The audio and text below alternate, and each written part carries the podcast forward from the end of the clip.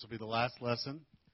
A few weeks ago, we um, we covered uh, a lesson that we called practical communication, and it was about how, uh, as men and women, husband and wives, we we talk to each other in a very practical way, and in some ways, this lesson is related to that. But what we're going to do during this lesson is shift from the practical into very much a, a, a spiritual, uh, the, the spiritual aspect of, of not only words but other things that, that, that are related to our interaction between husband and wives.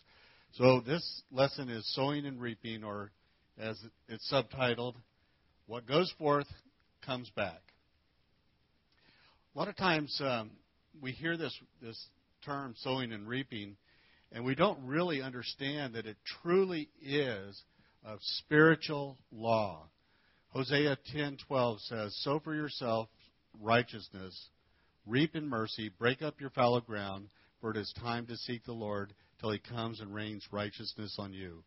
So sowing and reaping is used in the Bible as a metaphor for death and resurrection, and we're going to cover that in a little bit. But the way to think about it is this, and this is probably something that uh, um, that we don't often think about. But when God sent Jesus, He actually sowed through Jesus. God sowed a righteous seed into the world with the expectation that through that righteous seed that was sowed into the world, literally, metaphorically, buried into the ground, that he would reap a righteous harvest through that righteous seed. You see that? So it's kind of a neat uh, metaphor. Um, the Bible says that there is an origin for the seed that we sow. Um, Jesus says in Matthew 12, either make the tree good and its fruit good, or else make the tree bad and its fruit bad. For a tree, tree is known by its fruit. How can you, being evil, speak good things? For out of the abundance of the heart the mouth speaks. A good man out of the good treasure of his heart brings forth good things, and an evil man out of the evil treasure brings forth evil things. So the the origination of the seed, at least what we're talking about today, is here. And as I mentioned earlier, go ahead. Go ahead. Here where? Here in the heart. In the heart. In the heart. Okay, because people tape can't hear you. Okay. On the CD. All right, everybody on the CD, I'm pouring that in my heart. Thank you, Marietta. All right. So, the law of sowing and reaping is a natural law as well as a spiritual law. So, what we're saying there is it's the same as gravity. If if I drop this page down here on this music stand, it falls. To, it's going to fall down. We know that. That's a, a, a natural law. And the law of sowing and reaping is that same thing. Genesis 1:12 says, "And the earth brought forth grass, the herb that yields seed according to its kind, and the tree that yields fruit, whose seed is in itself according to its kind.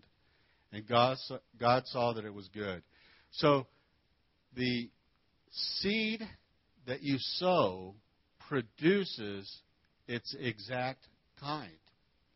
Does that make sense? The seed that you sow produces its exact kind.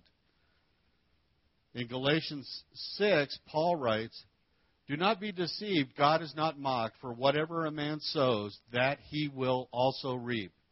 For he who sows to the flesh will of the flesh reap corruption, but he who sows to the Spirit will of the Spirit reap everlasting life. And is, these are key in these verses. And let, let us not grow weary while doing good, for in due season, everybody say, in due season, in due season, we shall reap if we do not lose heart. Therefore, as we have opportunity, let us do good to all, especially to those who are of the household of faith.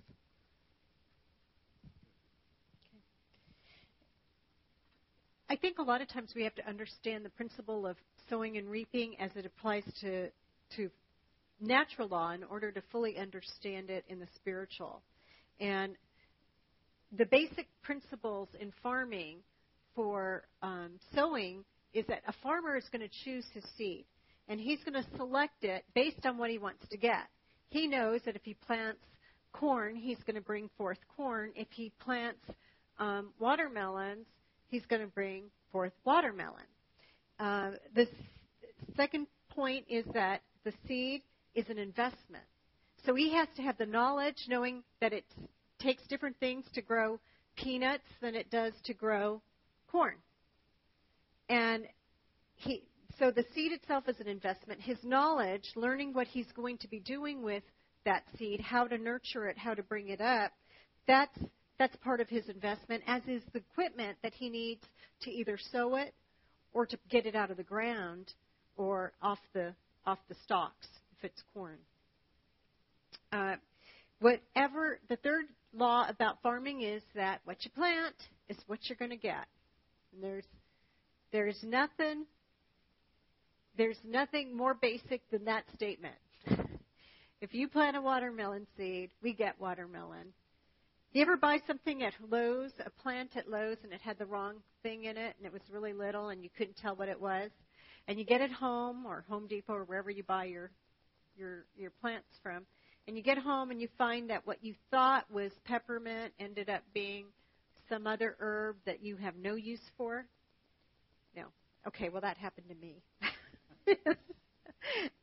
um, a single seed, one little seed, produces much more than one plant, normally. Now, there are exceptions to that, but one apple seed produces trees over and over and over again. One corn kernel produces multiple ears of corn on the same stalk. And the last point um, sowing happens at one time, and then reaping happens at another. It's seasonal sometimes. You plant certain things in the fall that winter over for harvest during the winter. You plant certain things in the spring that are going to go all summer before you can reap the benefit of what you planted. And some things you can stagger and uh, every few weeks and still have a harvest later on for a long period of time rather than planting a whole field at one time and all your um, kale is ready at one time. You can stagger your planting and have kale for months.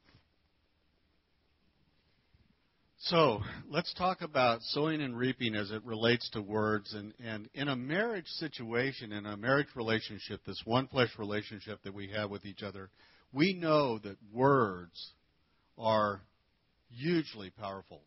Matter of fact, um, Marietta can say one or two words to me, and I'm good for the entire day.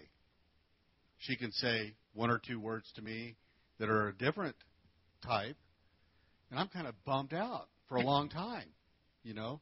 So words are powerful, and God knows that words are powerful as well. As a matter of fact, God's words are truly powerful. He thinks about words a lot. In Genesis 17:5, God says, "No longer shall your name be called Abram, but your name shall be Abraham, for I have made you a father of many nations. Genesis 17:5. So what God is doing there is he's actually changing Abram's name. Now Abram, just the name Abram means father or high patriarch. Okay?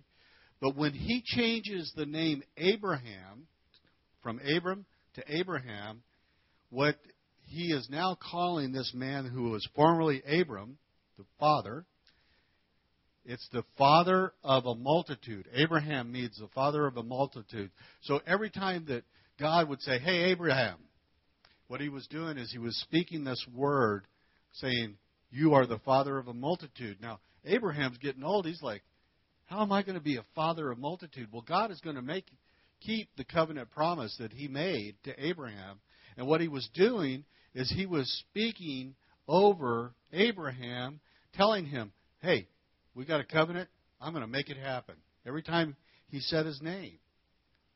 So we have, God has a clear understanding that words are truly in, important. And we need to have those that same understanding. Did you? Nope. Keep going. You want to keep going? Mm-hmm. I'm, I'm not going. I'm not going to fire here. So, so we know that words have the ability to create or destroy or to cause things to come into existence. Romans 4:17, um, speaking about the same passage that we just covered in Genesis, Paul writes, "As it is written, I have made you a father of many nations in the presence of him who, whom he believed."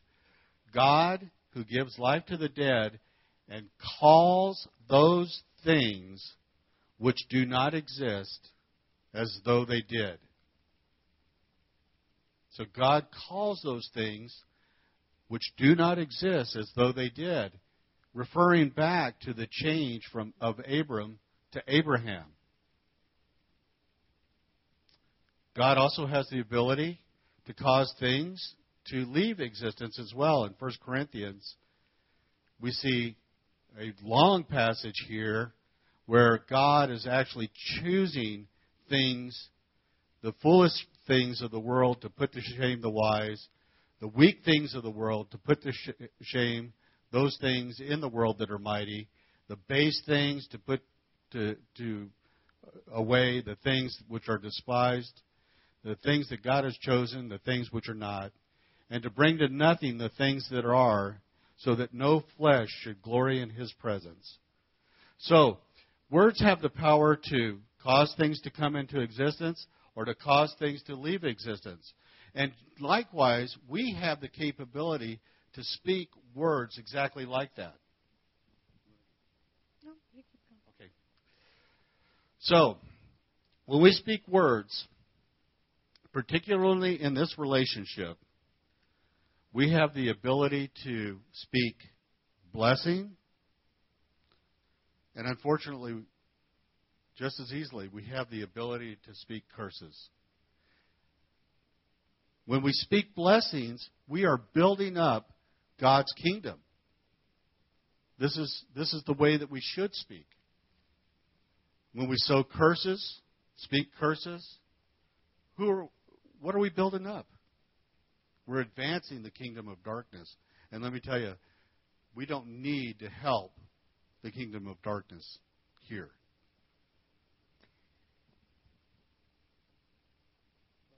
Really, what that looks like, the, when we say blessing or curses, really what we're talking about are positive things or negative things. So, saying things like, you, did anyone have a, maybe um, I know somebody that this happened to that dad called when they were little, when they couldn't understand something, would call him a knucklehead. And, you know, but not in play, but kind of mad because you're not understanding, you're not getting this. You're a knucklehead. You know, in a derogatory fashion. Well, that person grew up struggling all through school. But that was a curse that his father was speaking over him because he never had anything good to say to this person. So this person lived always hearing negative things about himself, and his life became a reflection of the of that negativity that was sowed into him. And conversely, um, I know we're a little he- ahead here. Um, well, I thought you wanted. Okay. You, Greg's Greg's dad. Why don't you tell that? I think yeah, I think we may have touched on this earlier uh, during these lessons, but in in my situation, and I don't believe that my dad, because my dad wasn't necessarily super spiritual man, he wasn't. But one of the things that he used to do, and, and which I believe really sowed blessing into my life, is that every morning he would yell up the stairs and he would say, Greg, get up. It's another day in which to excel. That's how he would wake me up every morning, at least on the school mornings. And so I would hear that, and of course I responded the way that any kid would respond. Oh, I don't want to get out of bed. I mean, this this stinks. But what was going forth from my father's mouth, and it's important, was that he was speaking a blessing in the form hey, this is a day that you're going to excel in. You're going to do good in. And so I heard this day after day after day. And whether or not my father understood this, the principle of blessing and cursing, he was speaking blessing into my life day after day after day. And likewise, um, we can do the same thing into the lives of those that are around us. So I can speak a blessing over Marietta. I could speak a curse over her. You guys can speak blessings over this brand new baby. And you want a purpose to do that so that she hears that. Spiritually, you're setting a tone. We're setting a tone when we speak these words of blessing. We're setting a tone in this relationship. And we can do this with any relationship that we have on the face of this planet. It doesn't have to exist just here. It can be with our coworkers. It can be with our pastor. It can be with our friends. It can be with our children. It can be with our enemies. Anybody. Now listen. The enemy can also twist words. You want to cover that?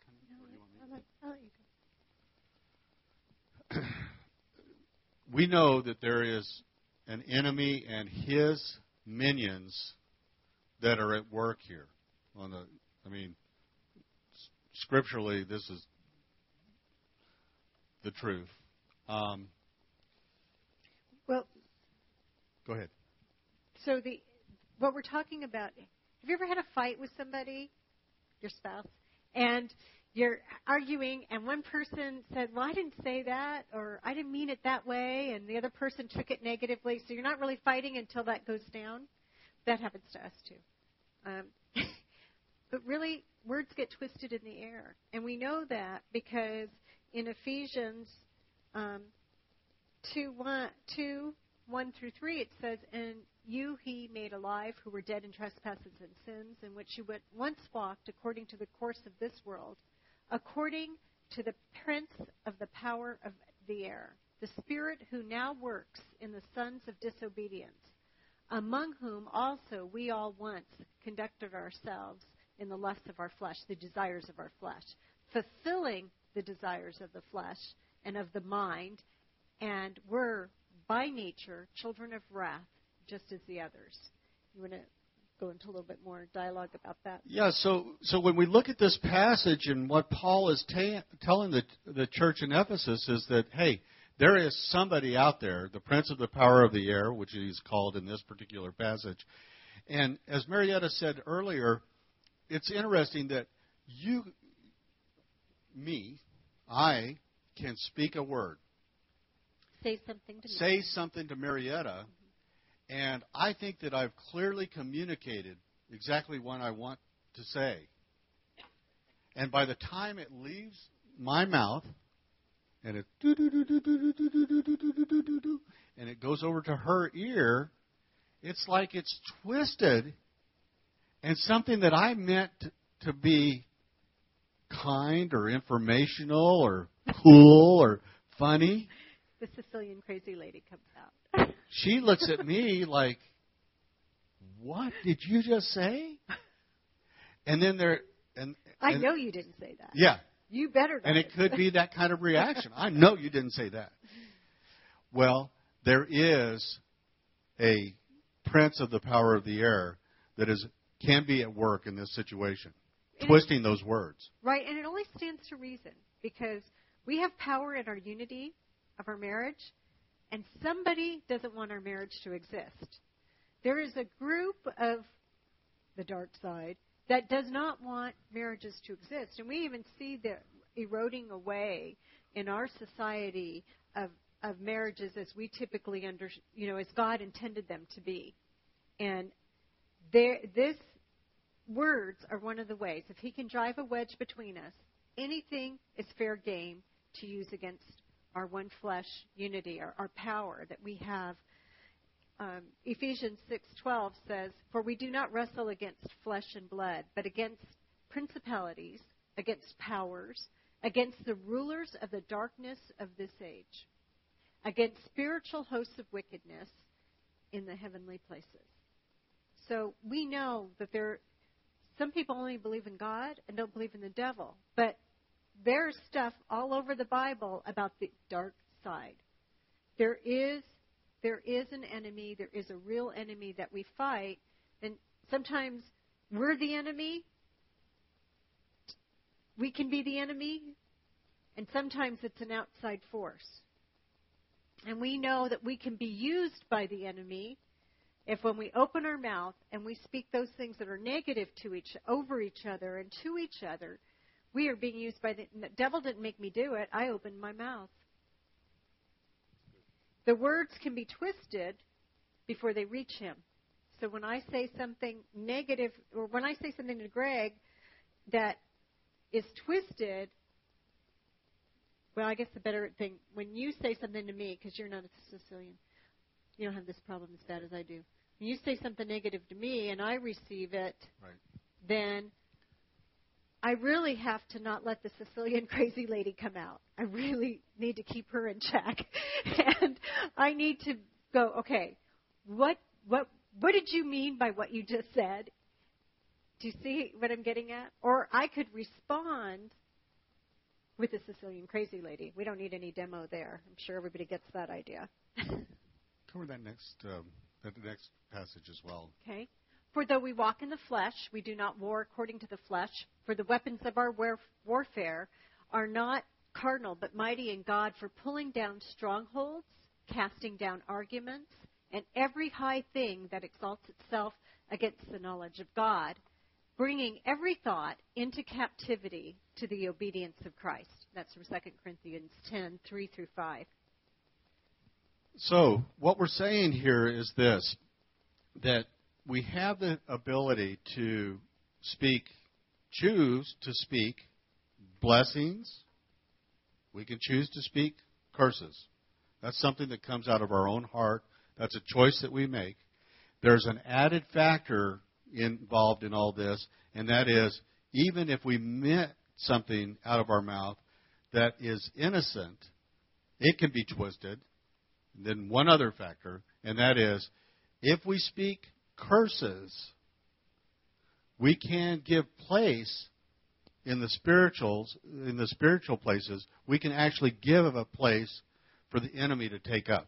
And remember, curses are anything negative that you're speaking, almost like a declaration over somebody.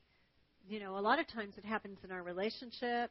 Sometimes you'll see parents do it with children, and the, anything negative that doesn't build each other up, we can is a curse.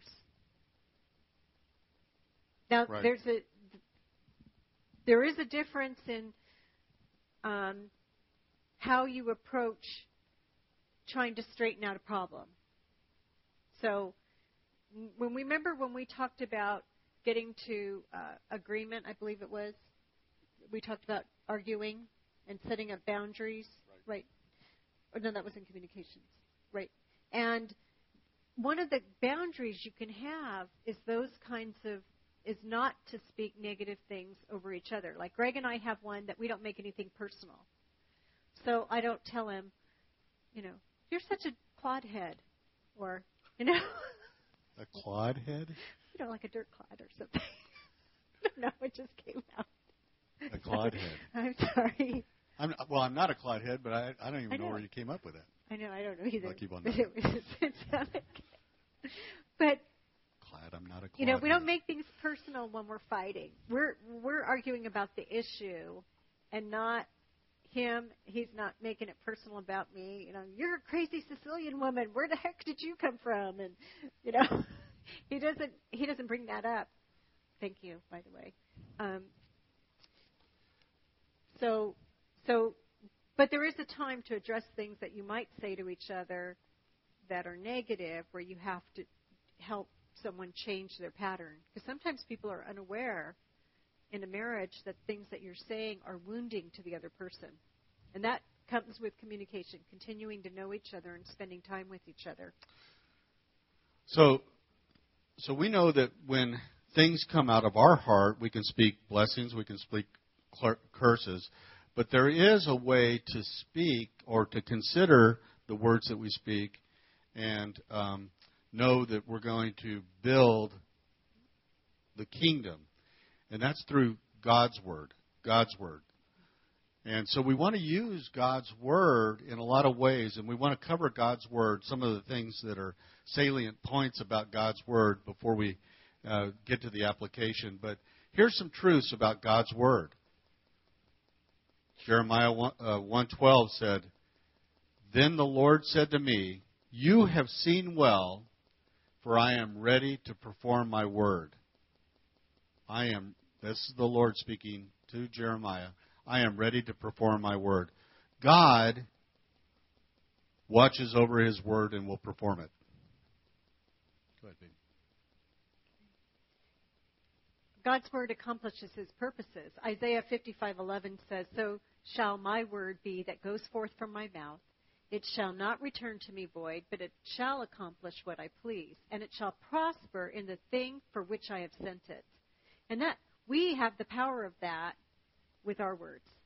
It shall accomplish what what God pleases, and it will prosper in the things from which we sent it. So when you speak over each other positive things, even though they may not yet exist, or positive things that where something else is existing, you are actually sending forth a word that will take root. It's being sowed into your relationship. It will take root and grow. Just like a negative word, a person will live up to the negative words you speak about them. The it almost gives them a a ceiling where they can't get above or beyond and and above what that negative word was, that negative those negative words that were spoken over them. They have this ceiling, this invisible ceiling they can't get through to become a better person. And yet, when you do positive things, you don't say positive things. You have no ceiling anymore. Amen. There's there's nothing to keep you or the person you're speaking over from from reaching for the stars, so to speak. Yeah. When we're talking about God's word, it's interesting. We a lot of times we miss this passage, but even the angels, the angels do His word. Psalm 103 says, "Bless the Lord, you His angels, who excel in strength, who the angels do His word, heeding the voice of His word." So the angels are charged with performing the word of the Lord. We want to use the word of God to speak blessings over our spouse and others that we want to speak blessings over, but because we're focused in here in this one flesh relationship, we want to make sure that we use the word of God to speak blessings over each other.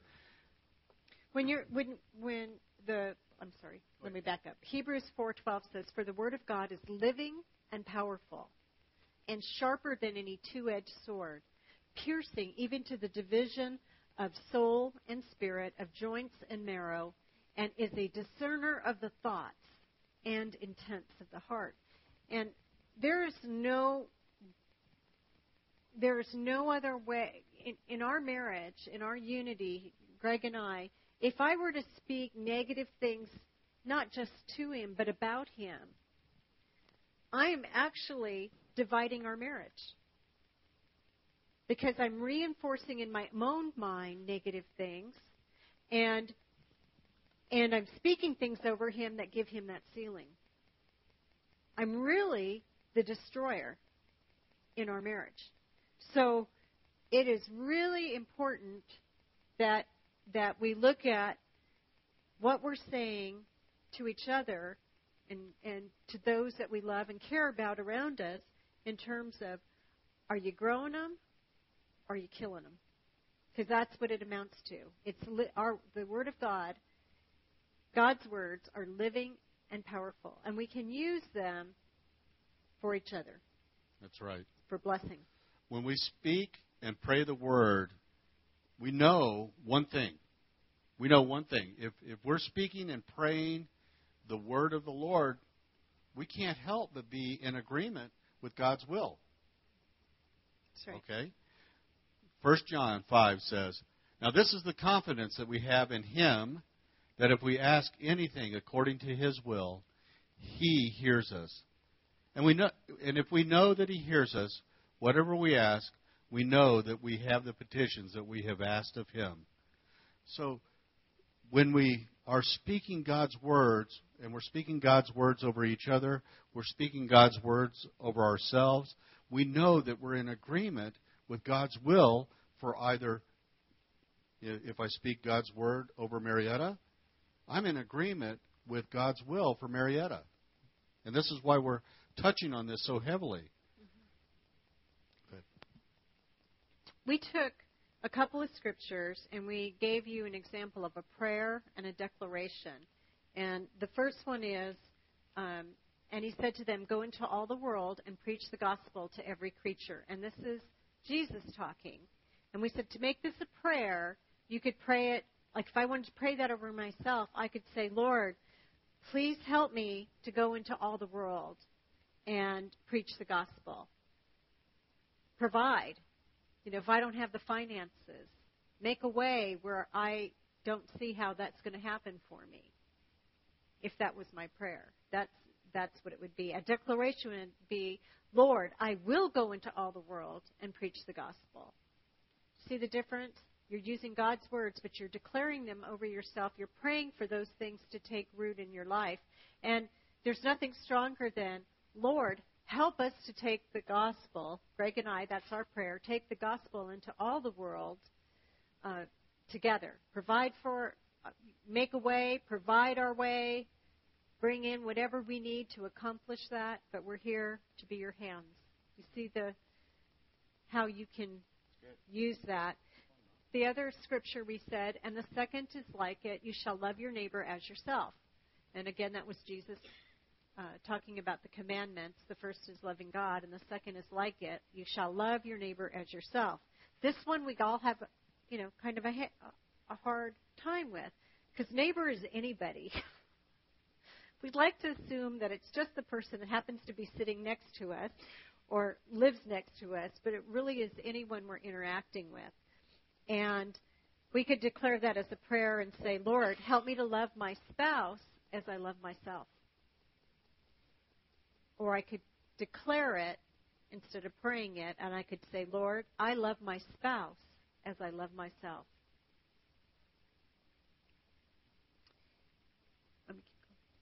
Okay. Okay.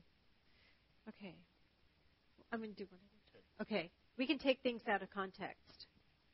Okay? So don't pray these kinds of out of context things, like eventually the wife died.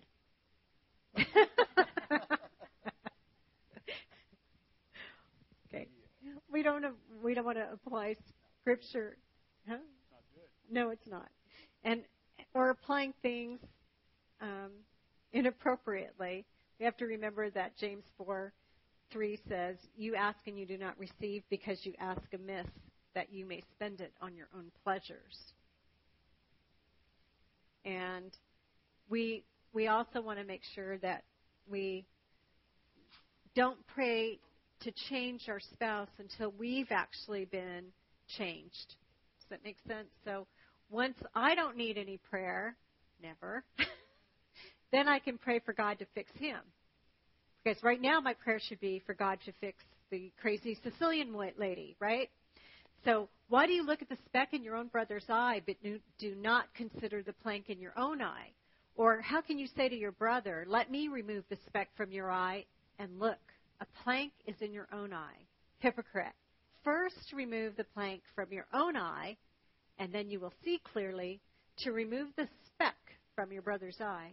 I, you know, nowhere in there that says there was anything more than a speck in his eye. But there's there's a plank in mine. I think that was real interesting because it's always in the, we always think that somebody else is worse than we are because we're measuring against a different standard. I'm not as bad as. He's not as good as. So fix our own eyes.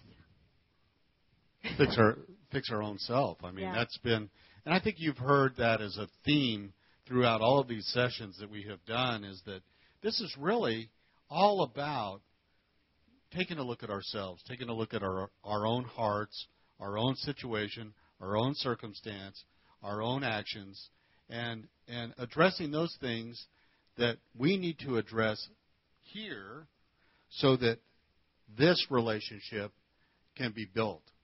Amen. You want to cover this, or you want me to? You go ahead. On the next page in your outline, um, um, we've got a at the top of the page.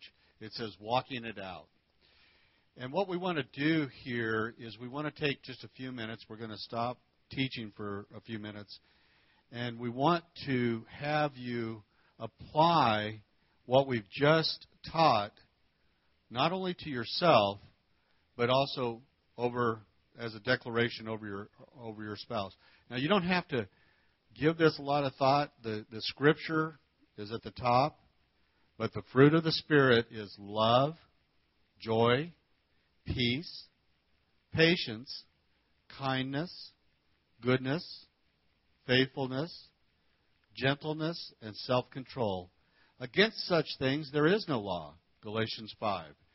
So what we want to do is we want to just take the time to have the have the Lord show you how you're doing. Go ahead. Yeah. Go ahead, babe. in one of those areas. Pick out one of those areas. Like for the crazy Sicilian lady, she doesn't have very much self control. So I, would- even though, even though I could probably use all of those things in greater measure, I would pick out the self control. And so, what would your declaration My over dec- yourself uh, sound like? that that that my life exhibits the fruit of the spirit, especially self control. That would be a declaration. That Lord, I I am able to control myself. Something very simple. It doesn't need to be complicated. And then if I wanted to declare something over Greg, let's see. Better make it good. I know, I'm thinking, darn. Hmm. Choose carefully. Ooh. um, Lay it on me, babe. man. Okay. I don't think I can get too hurt by saying this. Um,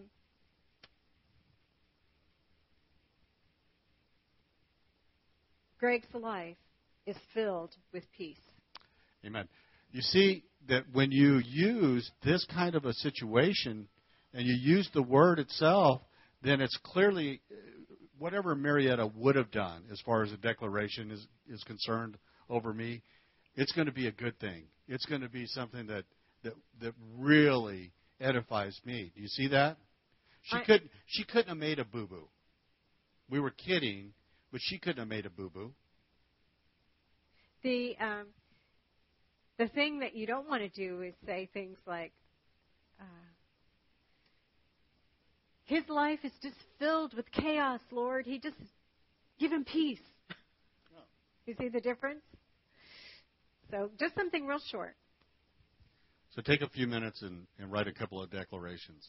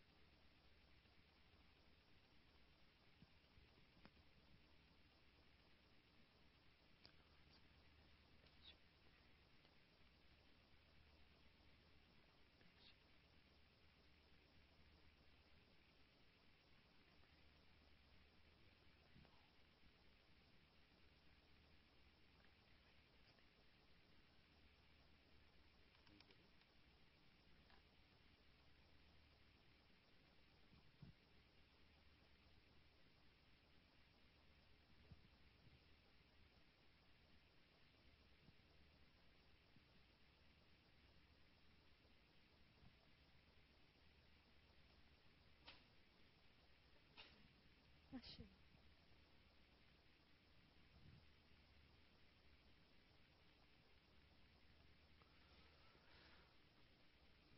you. Okay, so hopefully everybody's got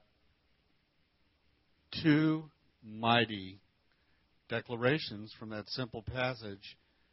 Um, there, the Word is full of passages that that you can use like this, where um, uh, you know things like passages and several passages in Philippians, for example, that you know whatever things are good, whatever things are noble, whatever things are lovely, whatever thing, things are of good report, whatever things are praiseworthy.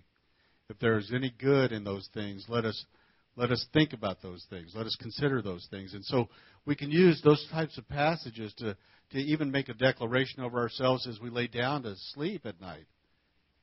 And so this is what we're encouraging you to do here. Now, the word, um, and Marietta is actually looking up something. That we just caught something that uh, that will help us illustrate one of the points later in the lesson. But the word um, says that there are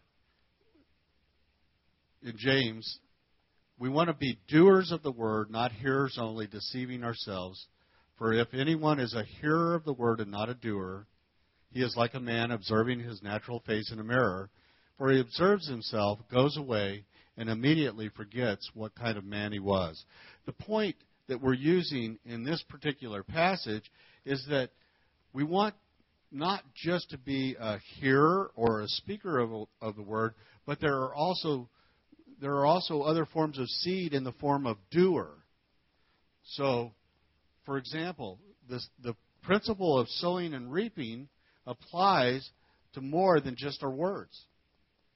So, in my relationship with Marietta, I can actually sow seed not through the words only, but through my attitude and my unspoken communication. And we all know what that's all about.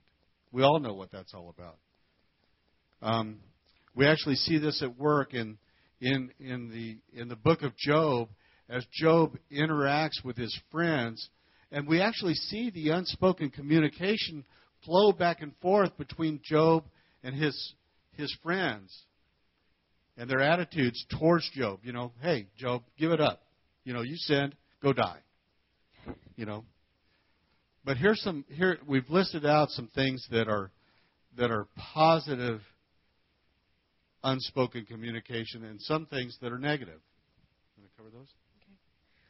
Well, I think we're all clear on the negative, rolling the eyes, hands on the hips, stomping, um, slamming doors. Nobody ever does this, though, right?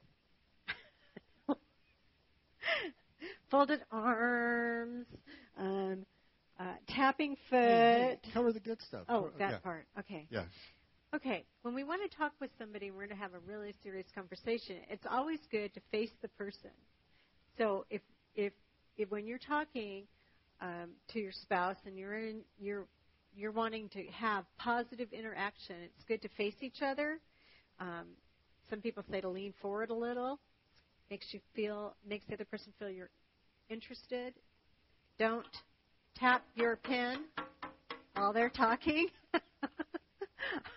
um, nod. Your facial expressions should line up with what you know what's being said, so you're not like smiling when they're talking about something devastating that just happened to them. Um, use a calm voice. Use eye contact. Focus your attention put your cell phone away where you can't see it or won't be tempted, can't hear it. Um, those are just a few things that can affect how you're being received by the other person. And if I want to sow good unspoken communication, I'm going to do those positive things. In other words, if I feel like um, um, and this is not true at all, but uh, I'm going to use this as a purely hypothetical example. But if I want to have Marietta um, pay more attention to me, then I want to use some of these positive things when she's speaking to me. I want to make sure that I'm doing these things because what I'm going to reap is exactly that. So if I feel like there's an area that's lacking, I want to sow that same thing. Okay? That's good. Um, we also sow seed through our actions and act, acts of service. So, um, and, and an example of this is Rahab. Rahab in the Old Testament didn't necessarily want to do what she did, but she was convicted and she actually helped the Hebrew boys out. So, and as a result of that act of service, she was included in the lineage of Jesus. Awesomeness. Um, so we want to we want to keep in mind our actions and our acts of service as seed that we're sowing into this relationship. So if I want to if if if I want to feel like again this is hypothetical if that Marietta needs to be more helpful, then I need to sow helpfulness towards her. And I'll, I'll tell you. And, go ahead. Yeah, and also, you know, like for instance, this is like all men plug your ears. if you want help in the kitchen or with the laundry or any of those things, most men like to be encouraged. And so, um, thank them. Even if it's one time to your 1,625 times of emptying the dishwasher, you're going to really thank them. And I am telling you, that is a seed you can sow. Your gratefulness is a seed you can sow that will bear fruit later. Right. Continually sowing, being grateful for every tiny little thing that your spouse does. And that goes both ways. This the dishwasher may not, but this this subject is so important that I we can't we cannot emphasize it enough. Um, we've got down here on our list polite and chivalrous, and and what we mean by that is that if I want Marietta to respond positively to me, one of the things that that I'm doing is the little things. I'm sowing the little things that I know are going to reap a huge harvest later. And so um, a lot of times you'll see us actually hold hands. We're just, you know, it's a non sexual action, but we're just holding hands. It's just a, a physical touch, reassuring each other. Um, or when when I walk out, and, and guys, I don't get this right all the time, but a lot of times I will actually walk out and open the door for Marietta, and you don't see that a lot anymore. But it's something that guys we ought to do. Um, Women like to feel special. Right. So, so what I'm doing is I'm actually sowing a seed of, I don't want to call it chivalry, but I'm sowing a seed of consideration into Marietta's life, and what I'm going to reap is going to be so beneficial. You know, just a little act of opening the door, Marietta is going to feel like she's being well considered, and you know, we're all married in here, and so it's awesomeness that we can talk about things like this. So I can open the door, and hey, you know, when it's time to be intimate, it might come back. Right on. right on. Just saying. Just saying. You know, and sometimes sometimes when we teach this course, we teach a whole lesson on intimacy, but these are the things that really do make a difference, particularly for a woman. That's right. Is that right? That's right. Because right on. Intimacy starts when you wake up in the morning, and it goes all day until as a as a as until the actual as um, opposed to, as, as opposed to a guy. Yeah. But, you know. Yeah. Anyway. You know, guys' ideas yeah. of intimacy is just show up naked, please. That's right. Can you just show up naked? Yeah. And okay. all right. And women, we Wait. want it's got to start in the morning. It's got to work yeah. work for us. I know, and that's why I'm opening. Okay. That's, that's, why right. I'm opening keep the opening door. doors, baby. Right on. Like that. Um. now listen, guys. You know, if you see me open the door, it's not that. You know, I just want to let me let me clear. Like, it's that's not what it's all about. I'm just saying that this this is like holy. uh, you know what I'm saying. if I'm opening the door, I'm open. Well, okay. So. Okay, moving on. We're yeah. going to talk about okay. Delilah. Now. So here's the thing: you also can um, sow seeds, and Marietta covered this just this much a little bit earlier through things that you share with other people. Um, we use the example of Delilah here. Obviously, Delilah learned uh, the secret of Samson the Nazarite's strength um, and shared it with other people, and it was destructive not only to Samson but everybody that was around Samson as well. So um, we need to really understand that seed can be shared this way by share, or sown by sharing with other people. So things you shouldn't share. Go ahead. Yes. Um, women, we call it gossip. Um, but you know we, that can be done in our marriage too. Like men can do it with other guys talking about their wives. Women can do it to other women, to their moms. To some people do it with their children to share something negative about what's going on with their spouse to the child. Um, the you notice how how seldom something positive is really shared when people talk about other people. Just think on that. You know, you very you, when people, especially a group of women, I think women are probably much more guilty of this. Get together. There seems to be a common thread of talking about other women. Well, I'm not here. I'm, I can't go into a whole lot on this, but you know, we don't have to listen to it either. You can leave. Someone starts in like that, you can just leave. Sometimes that's the best thing to do. Um, go, talking something bad, like if there's something going on between us, the internet is forever. There's a way to pull a, pull up archived pages of off the internet. It's uh, a search that's actually fairly easy to do if you know anything about advanced searching on Google. And you can see things people have posted on their Facebook about their spouse.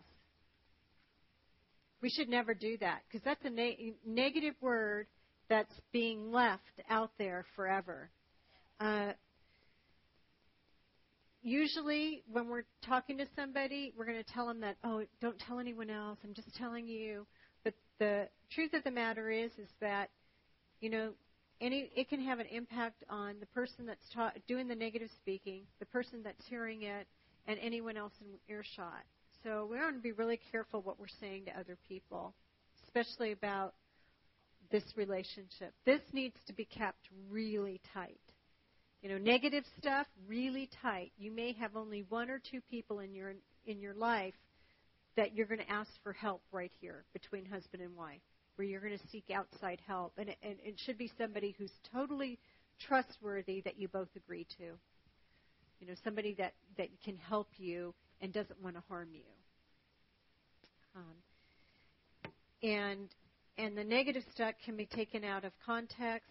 This kind of talking about other people, and it's never the whole picture and I I wrote a piece. It's on my blog about. Um, oh, there we go.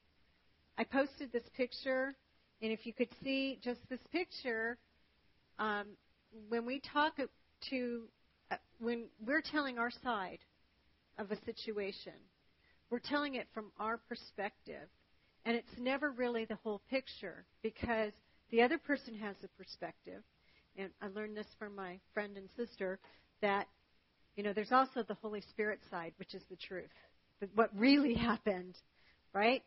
So I have a side, Greg has a side, the Holy Spirit has, you know, has the truth. And so I show you that picture, and if I give you just a little bit of information about Greg and I, you may jump to a whole lot of conclusions based on what I'm presenting. But if you knew the, if I showed you, if you knew everything, you'd come to an extremely different conclusion. And so sometimes we say, I like the dashboard of a car. Is the dashboard of the car black? Yeah, it's black.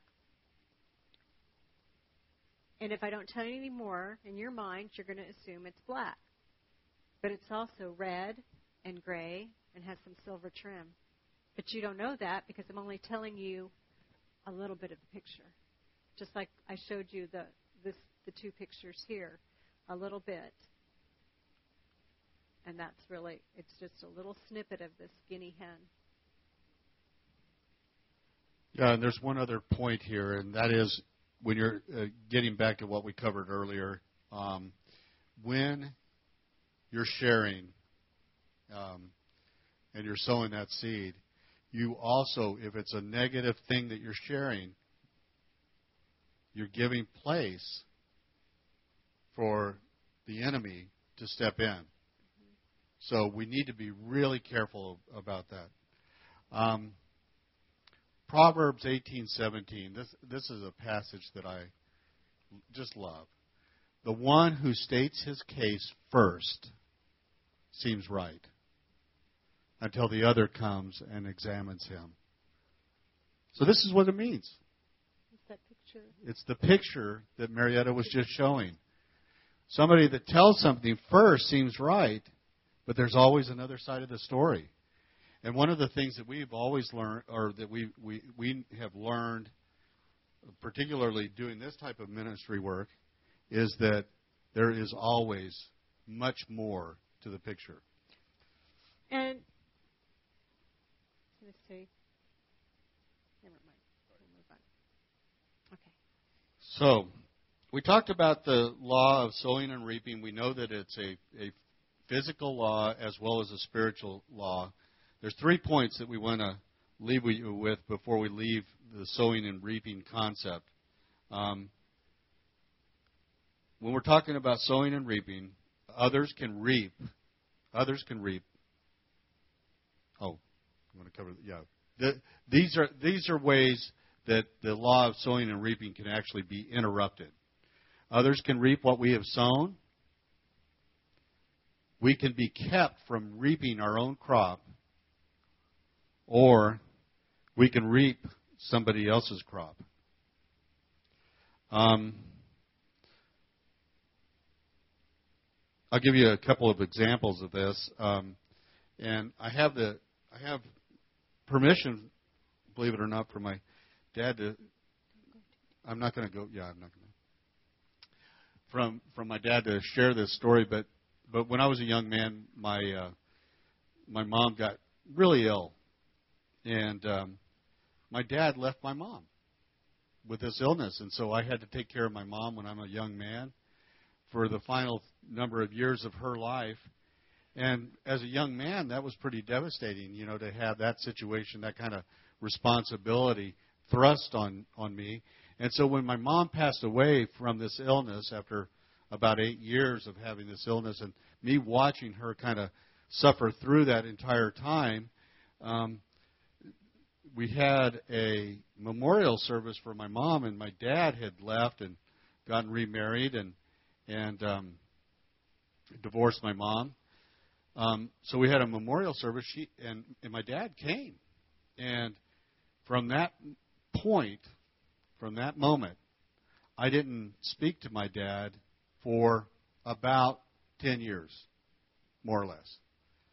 And um, I was just hard hearted and I was not forgiving. And uh, after a while, God, um, the Holy Spirit challenged me, working in conjunction with Marietta, um, to second Holy Spirit. Yeah, to um, you know to get that kind of straightened out, and and so my dad and I have actually long since reconciled, and that's why I can share this story is because I have permission from him to be able to share this story. But the reason that I tell you this story is that there was a period of about 10 years where I was a- absolutely estranged from my father. And now, so that's what I that's what I sowed during that period of time. And now I am reaping that harvest. And my grandchildren are reaping are reaping that harvest because I'm estranged from my daughters. That's it in a nutshell. And I believe that it's a, and and so my grandchildren are actually, they are reaping some of the some of what I sowed decades ago. And if if I could do it over again, obviously I would. But this is an example of of of how sowing and reaping can actually work beyond our own generation.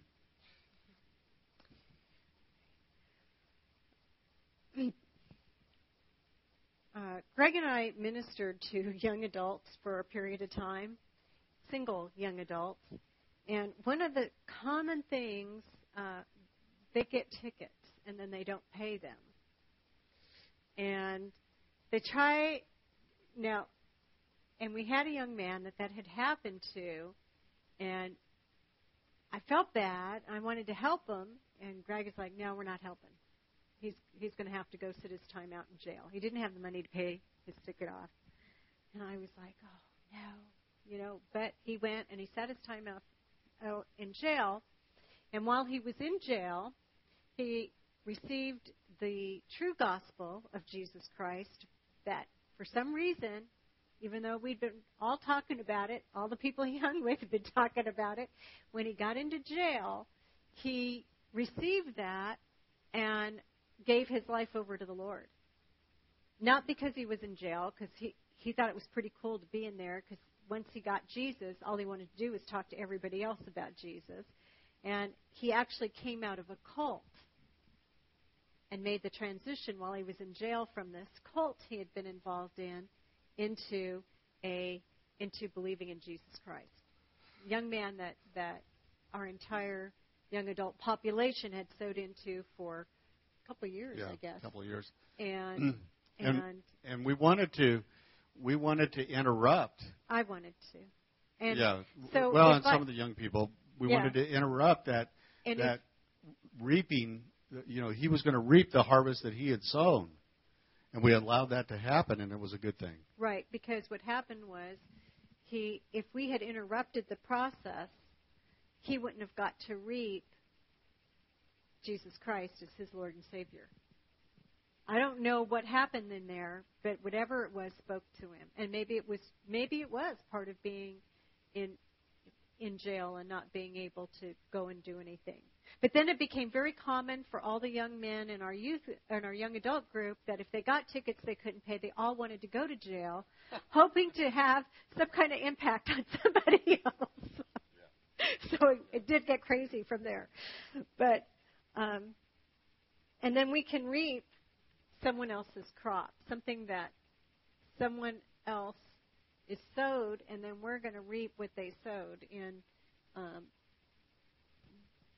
um, you want to talk yeah, about I that? I mean, um, I had a step cousin that that that is the exact phrase or term for this relation, and he was um, he was a, a severe alcoholic, and my aunt continued to uh, help him um, in every way that she could, every way that she could. She was amazing to him. Um, she would rescue him in every situation. Um, he was run over by a car while he was drunk out of his mind. Uh, he staggered out onto a highway and, and lost his leg due to that accident. And that wasn't even that wasn't enough to to convince him to stop the destructive alcoholic behavior. So he continued to drink. She took him into her home, and it was hugely destructive for her as well. So she was reaping the crop that he was sowing, trying to rescue him out of this situation. She continued to rescue him to the point where he continued to drink and, and finally died. But, you know, sometimes we need to step back and allow God to move and allow an individual to, to actually uh, reap the crop that they are sowing because because um, you know God can God can snatch victory out of that. So And sometimes, you know, Nothing is be- better as seen than with kids. Kids can sow procrastination, and parents get to pay, get to reap it, right? Get to reap the consequences for that by stepping in and helping them with their project the night before it's due at midnight. Okay, a word of warning to all the young parents. Sometimes, if you let them reap the consequences once for doing that, it isn't an issue in the future. Amen. Amen. That's really uh, the point. Instead of stepping in and helping them. So, what we want to do, and we just have a few minutes remaining, but what we want to do is we want to apply this lesson, the sowing and reaping lesson, and, and, and we want to do this as, as kind of a review of some of the lessons that we've taught during the past five weeks.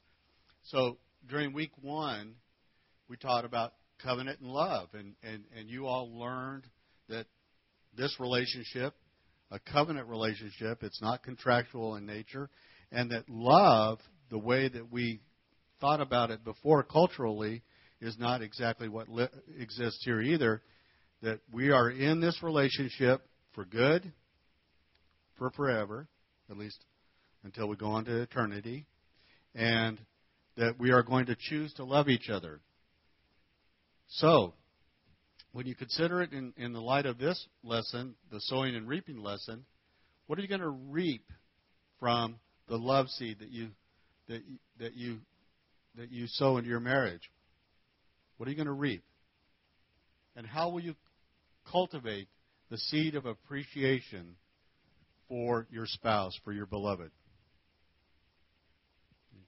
We talked about unfor- we we had a lesson on forgiveness and what we wanted what we're asking is that was a seed that's a seed that you can sow forgiveness or you can choose not to sow it and if you choose not to sow it then you're really sowing unforgiveness into your own life. And if you're harboring unforgiveness in your heart in one relationship it will spill over into other relationships.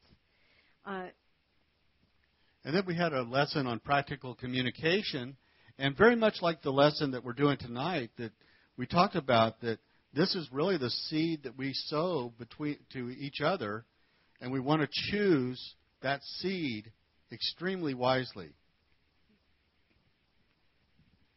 Is that Star Wars? Choose wisely. Choose wisely. That's right. Isn't that Star Wars? It is. Choose wisely. What was is, it? that Star Wars? What is it? Matrix. Matrix. That's, that's right. right. Okay. Well, I knew. All right. Way to go, Ephraim. Yeah. Thank you. Choose Okay. wisely. And then when in, the, in agreement, we had three sections children, finances, and spiritual growth. And in children, you know, what you put into them, that's your seed. And what do you want them to reap from the seed that you're putting into them? If you're speaking positive things into their life, whether they exist or not, you are going to reap positive things out of your kids.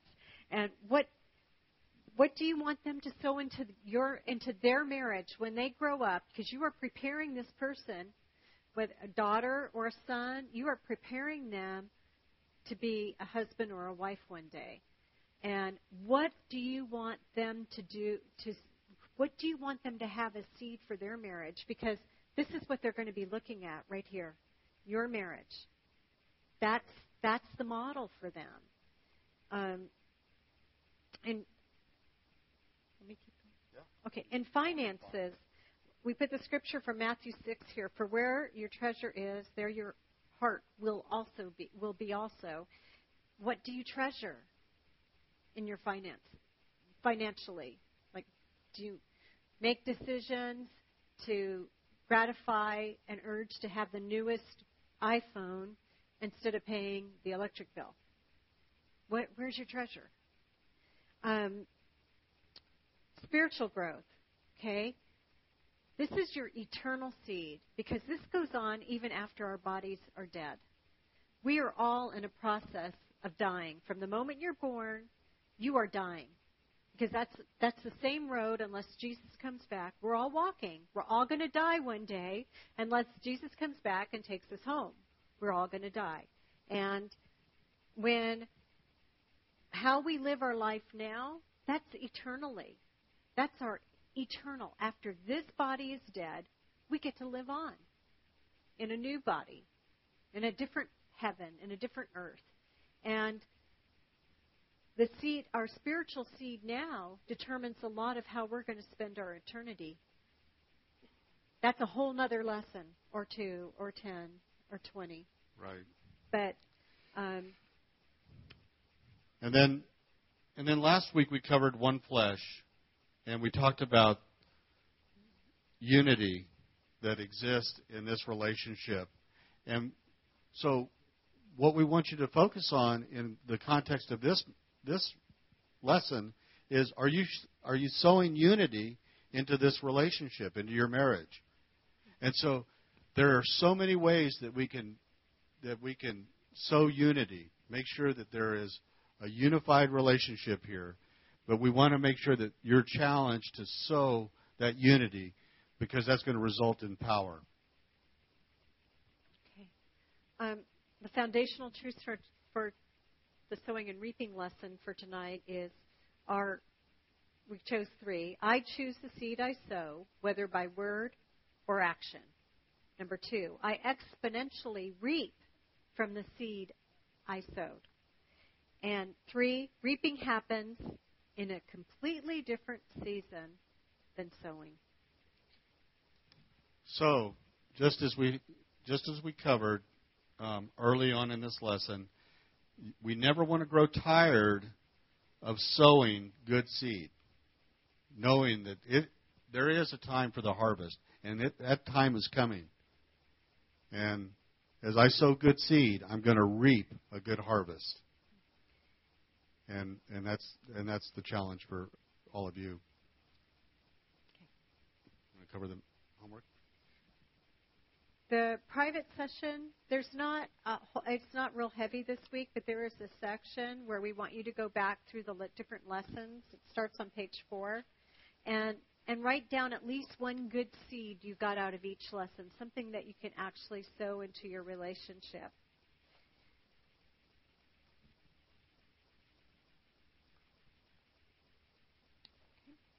That's about it. So that's the end of these sessions, um, at least the way it's structured for this for this go around, six six lessons. As you um, as you leave here, we we would really encourage you to, from time to time, actually go through. If you haven't done the homework, we'd encourage you to to to continue on to work through the homework, um, write down the scriptures, read over the scriptures that are in the homework in all of the lessons because they'll have good value for all of you good value for all of you. Um, don't forget those things that are very practical that we taught, and we want to cover again. You remember the conflict crusher. Awesomeness. Good way to, good way to to uh, to diffuse a situation when it begins to escalate. And we taught on how to reach agreement. What else do we teach? How to forgive. How to forgive and what to do and how to, to pray for ourselves so that we can get to a point of forgiveness. And how to pray together. How to pray together. Yep. So use all those tools. And remember that that those things that you're sowing into this relationship, you're going to reap those things. And we're going to pray now that those things are going to be good things. So I'm going to close this in prayer and and uh, then if you guys have any questions after I pray, Marietta and I will answer your questions. Is that all right? Awesomeness.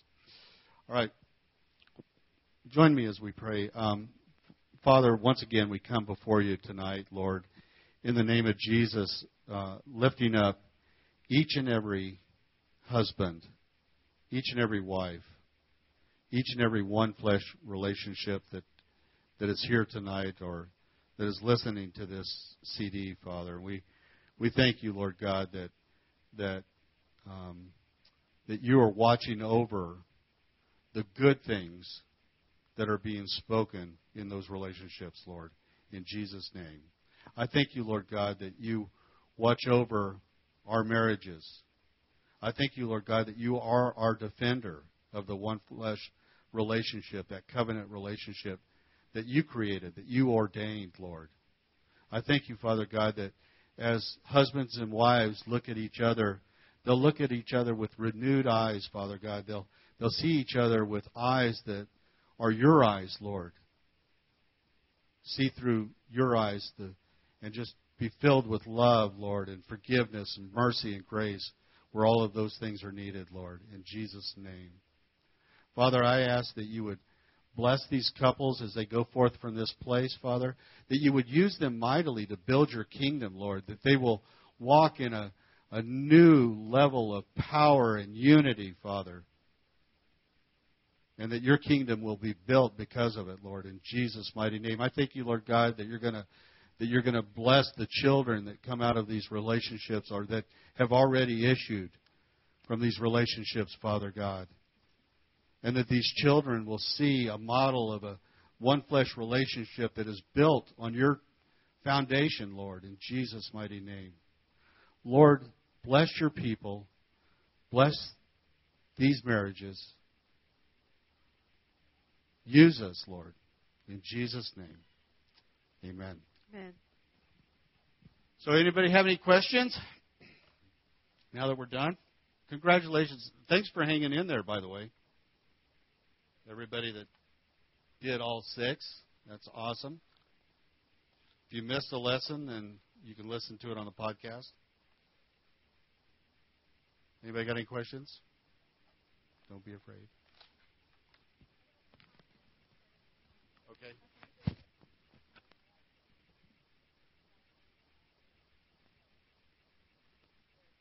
Thank you. Yeah. Anybody else got anything? Because we finished kind of early. Awesome. We really do appreciate all of you being here during the lessons that you made, and and um, um, if you have any questions, um, and you see Marietta and I around, uh, we don't, we do not hold ourselves out as counselors, certainly, but God has revealed a lot of truth, and we'd love to answer questions. So feel free to approach us anytime.